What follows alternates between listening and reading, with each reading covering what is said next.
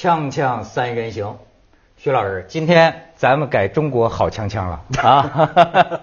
咱们欢哥这么大腕儿啊，能到咱们这小节目来坐坐，真是非常的高兴。客气客气。但是呢，我更高兴的是呢，呃，欢哥的太太也来了。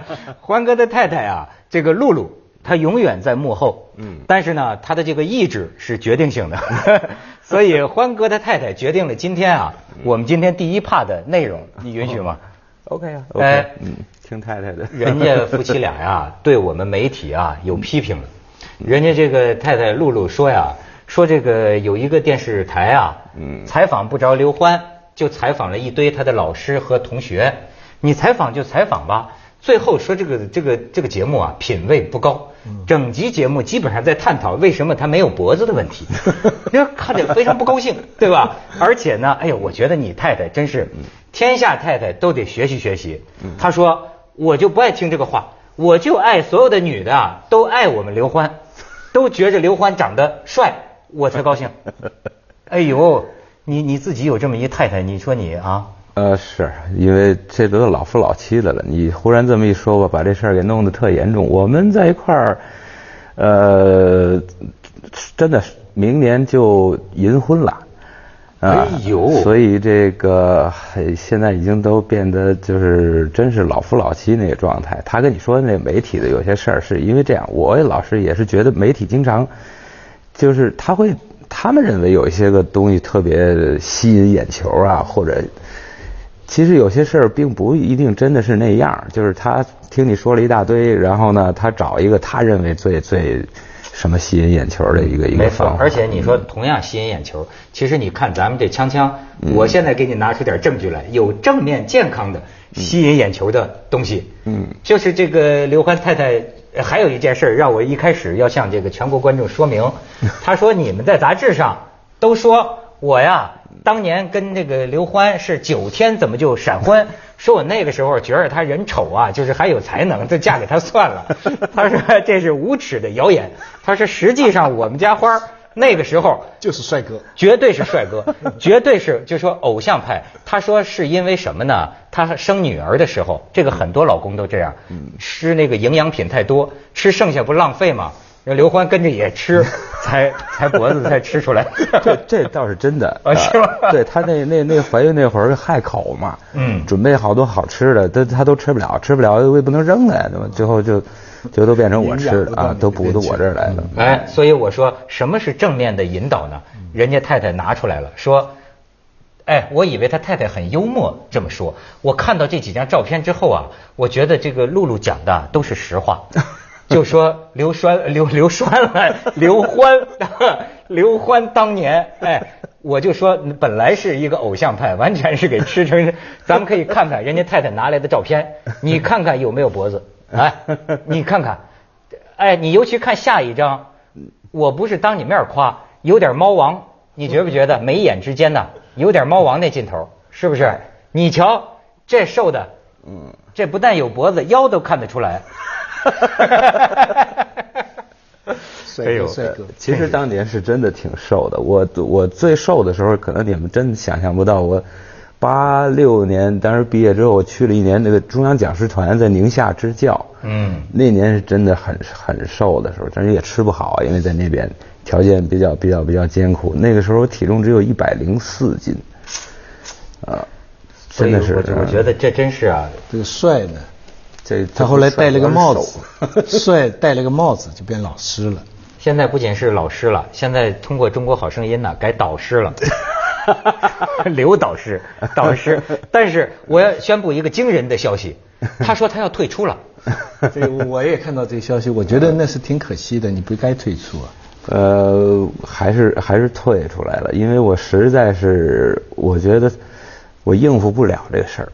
为什么呢？对，因为说实话，这一季做下来，一个是我真的身体吃不消，他们这个这个做法，基本上我们每一次做，就大家看到那九十分钟节目那一期，我们是从基本上从下午两点要录到第二天早晨三四点钟，差不多，基本上都是这样的。啊我们一年的《锵锵三人行》都录完了。真是太辛苦，这这是受不了。还有一个呢，就是整个这节目过程中呢，中国就是这样，这事儿嘛你不火，都也算了。这后半程一火起来啊，咱们这个媒体环境就这个乱七八糟，什么什么东西都都上来了。说实话，好的多吗？好像招架不起。是是，这很多人是是正面的评价，但是你知道，这同时也招出来很多这些莫名其妙的，一会儿说这个黑幕啦，一会儿那个学员怎么怎么样啦，然后你也不知道这个后边都是什么人在操纵，反正弄来弄去真的很闹心，我很不适应这种环境。说这个搞艺术、搞音乐的人呢，其实他有个特点，就是非常敏感，也非常易感。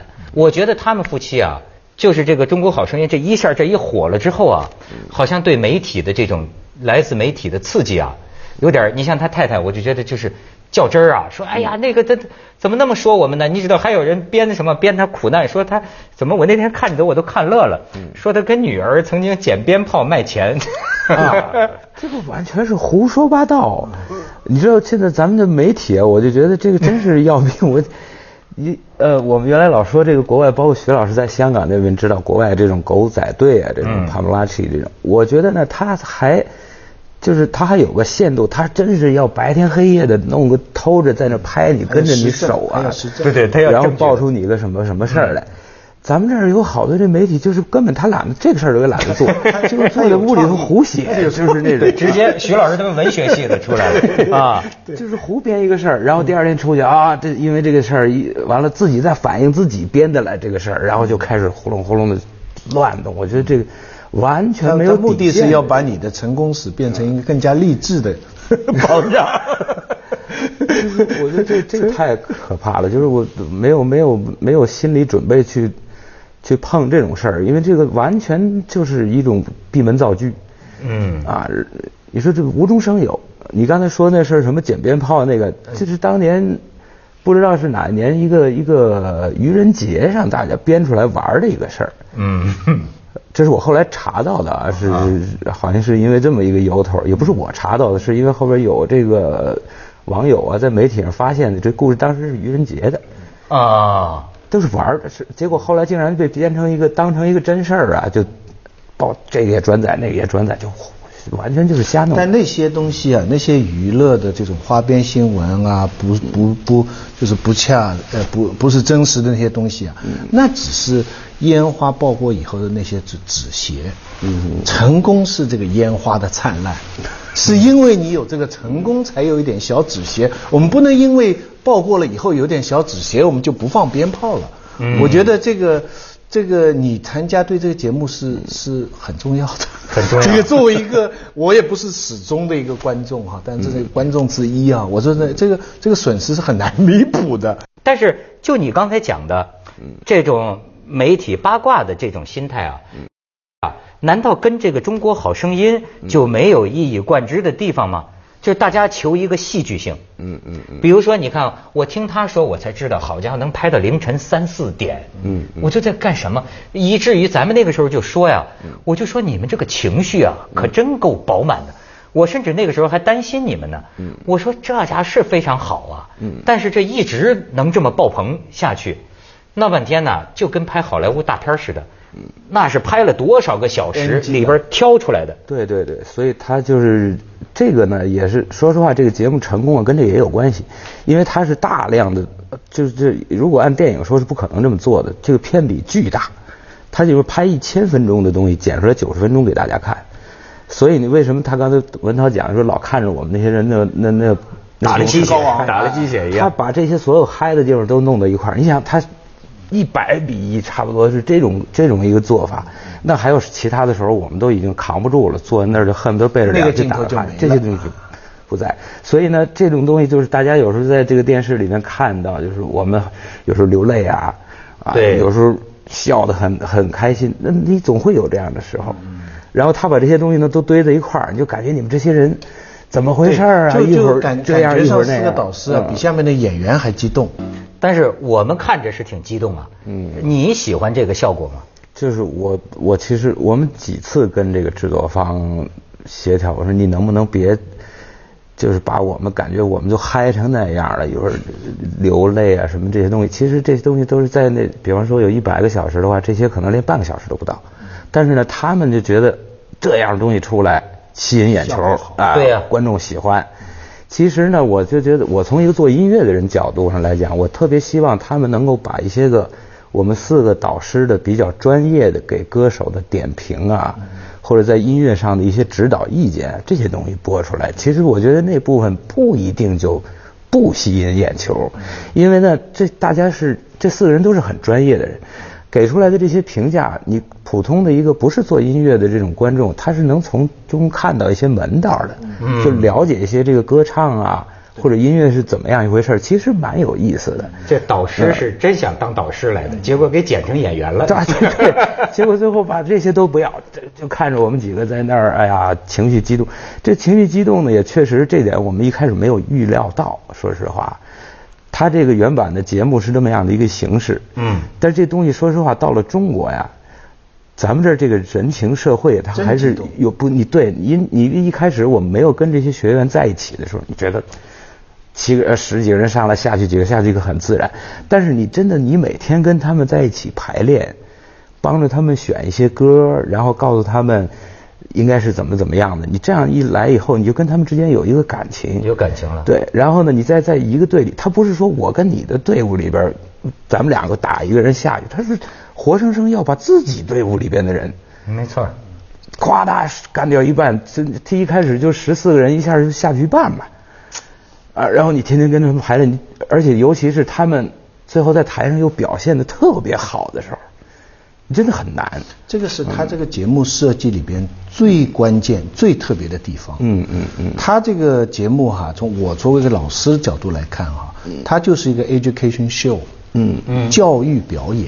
嗯它里边的三个环节哈，代表了我们现在整个大学教育的最关键的三点。第一，第一个就是有教无类。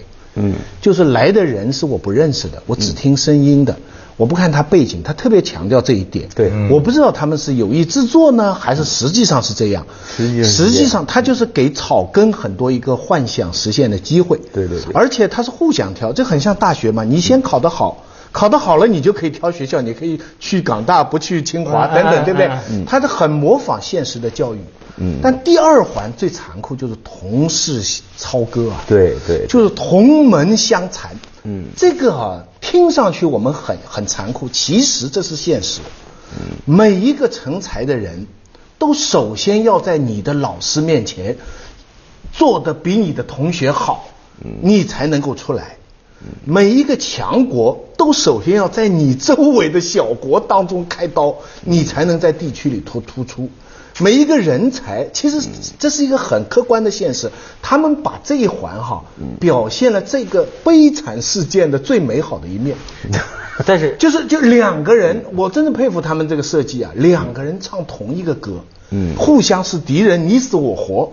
而他另外一个人唱的时候还，还还另外那个人还给他一个镜头，他还要在那里表现开心。嗯，这到底是假呢？我我看的时候，我这这到底是假呢，还是说事情本身是有它美好的一面，而我们过去太多强调了它残酷的一面？它其实啊是这个倒不是假，它是可以做到的，因为你同唱一首歌的时候，演出就是这样。因为我们经常也会遇到这种情况，就大家在一个台上，那你要做的呢，就是把这首歌唱到最好，这个是做得到的。嗯麻烦是麻烦的，他们唱完了，所以我们那时候在台上讲一句话，我说我们费这么大劲儿，使劲儿把一些个好的歌手抢到这儿来，结果就是为了后边这样 啊。所以没看，就是经常会我在那里就讲，我给自己找一个什么理由，嗯，其实是没有理由的，知道？就是你你找一个理由，就是现场，或者我以某一个出发点去看，呃，就是找一个理由。其实真的他们最难的就是，这他们如果有一个人出了问题了，这都好办了。嗯，那明显我就有一个话说了，可是他们恰恰是他们真的不出问题。你知道，我知道这个欢哥呀，人家是个有有有有有有追求的人，他好像有一句名言叫“只做有价值的事情”，不像我只做有价格的事情。不是知道，但是那价格还没人家的价值，没错，哎，这说明求价值的人呢，最后会有价格。像我这样老求价格呢，价格就越来越低。不不也会有也会有不是，就是说呀，那么这个事情的价值，嗯我可看见有些人上纲上线说这能振兴中国疲弱不堪的这个音乐吗？说也许你一开始是想着这个发善发现好声音，但是有些人说这不就是评选一些麦霸吗？嗯我们想指望着一个节目来提升中国的流行音乐，其实是做不到的。它是一个整体环境，一个各个方面工业方式上的配合才能实现的。但是我们至少呢，我们可以做一点努力，通过这个节目，比方说这个节目，我一开始我吸引我的就是这点，它是一个绝对的公平竞争关系。我们是背着脸听的，嗯，真的不知道是谁。真的不知道。但是他们导演啊，他们都知道啊，完全不知道。他们都知道，制作组还给他们拍短片，对对对。他们事先不会跟你们，他们那是他们做的事儿，我们是真的是不知道。就是你们，所以所以他们是等于在蒙在，所有人都知道，嗯。他们这几个人不知道，对。对。然后他们他们的这种不知道，成为表演的成分，就是说人家在要看他们的你不知道，会有一个非常大的突然性，就是你站着你就听着声音，你左听右听，你琢磨着能他能往哪个方向发展，能帮他做什么，然后你转过来看到是是这么样的一个人，这点倒是确实，这我觉得是一个公平的方式。嗯。而且一开始我加入这个节目的时候，我跟这个制作方有一个合同，这方面签的非常严格，我说你不能有任何的方式嗯不要给我来左右我的判断。嗯这这点是他们做到了他们也做到了啊。嗯，非常遵守这个，就是在我们转身之前，你你也不要告试图告诉我他们怎么回事，他们是干嘛？对是什么，我不需要知道，你告诉我只会适得其反。但是你像我看到那个那个那个叫徐海星啊，是不是？嗯。就你流泪那段儿，我当时看到，我觉得他呀是绝对是是是真心的这个这个这个激动，那个那这个换了谁也绷不住，是吧？但是呢，怎么后来又有人说说原来哎他的这个对白是有所设计的，这是怎么个故事呢？这个怎么说呢？节目制作方啊，就是说你不知道，他们知道。对他们，他们他们知道，但是他们试图想做一些什么，但是经常的这种成功率会很低，对因为我们都不配合。嗯他只能是尽他们的努力，他们总是希望能挖有一些故事在。对嗯这个从制作方呢，你觉得他也也无可厚非，他他希望一个一个一个煽情啊，或者怎么样，他在抠哧这个故事，但是有的时候呢，说实话，他们这一点就是故事是可以有，但是故事不是你做出来的，故事是它在那儿而已。就是如果这件事儿有了，那大家了解就是了。嗯你愣弄出一个事儿来，最后会适得其反的。反正他在那个方面做的那些东西呢，就是有什么弄给没没弄失败了的故事吗？比较可乐的。这个具体我就不知道，但啊是他们讲他们的大部分，或者说绝大部分，这是他们跟我讲的，绝大部分都失败。都失败，对对绝大部分就是因为我们我们不了解啊，，就是不不感感动不了你们，嗯那些故事我不是他根本就没讲出来啊，因为我们我们不去配合他弄弄这种事儿。但是啊，但是他有些故事的这些设计啊、挖掘啊，是原制作方是他们是荷兰还是什么？是他们的要求呢，还是是中国的这个制作方加上去的？我觉得这是这是中国特色吧，这是啊。说实话，这个制原制作方啊，他有有一点，我觉得是这个成功的一个关键，就是他大量的这个单机挂的拍摄。你像我们四个导师坐在这里，就光给我们四个人就至少八部摄像机。我们背着脸的时候，正面四个，他不拍别的，全是就拍我们，就整天一个镜头对着你我们只要一转过身来，那边还有四个机器，就是只拍我们。然后你想，他这而且所有的机器上都挂了磁带，就是他可以拿下来这你的任何一秒钟的东西，它都可以拿出来，在后面剪接的时候给你用上。所以它整个节目大家看到的时候，画面信息量很大。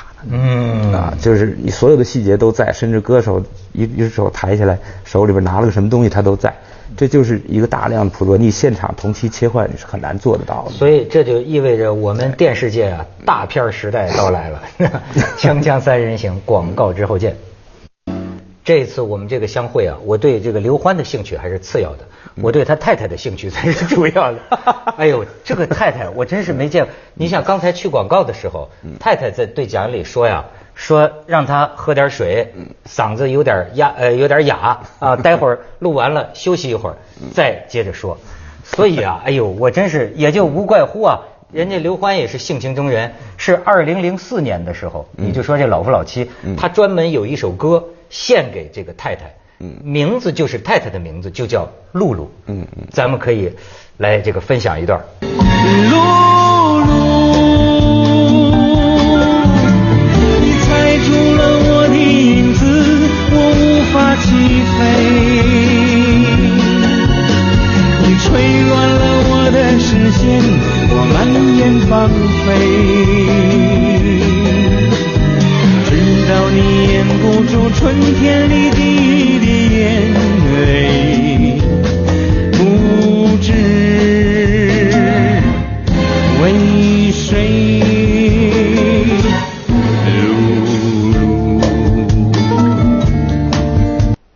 怎么说？露露踩住了你的影子，让你无法起飞呢？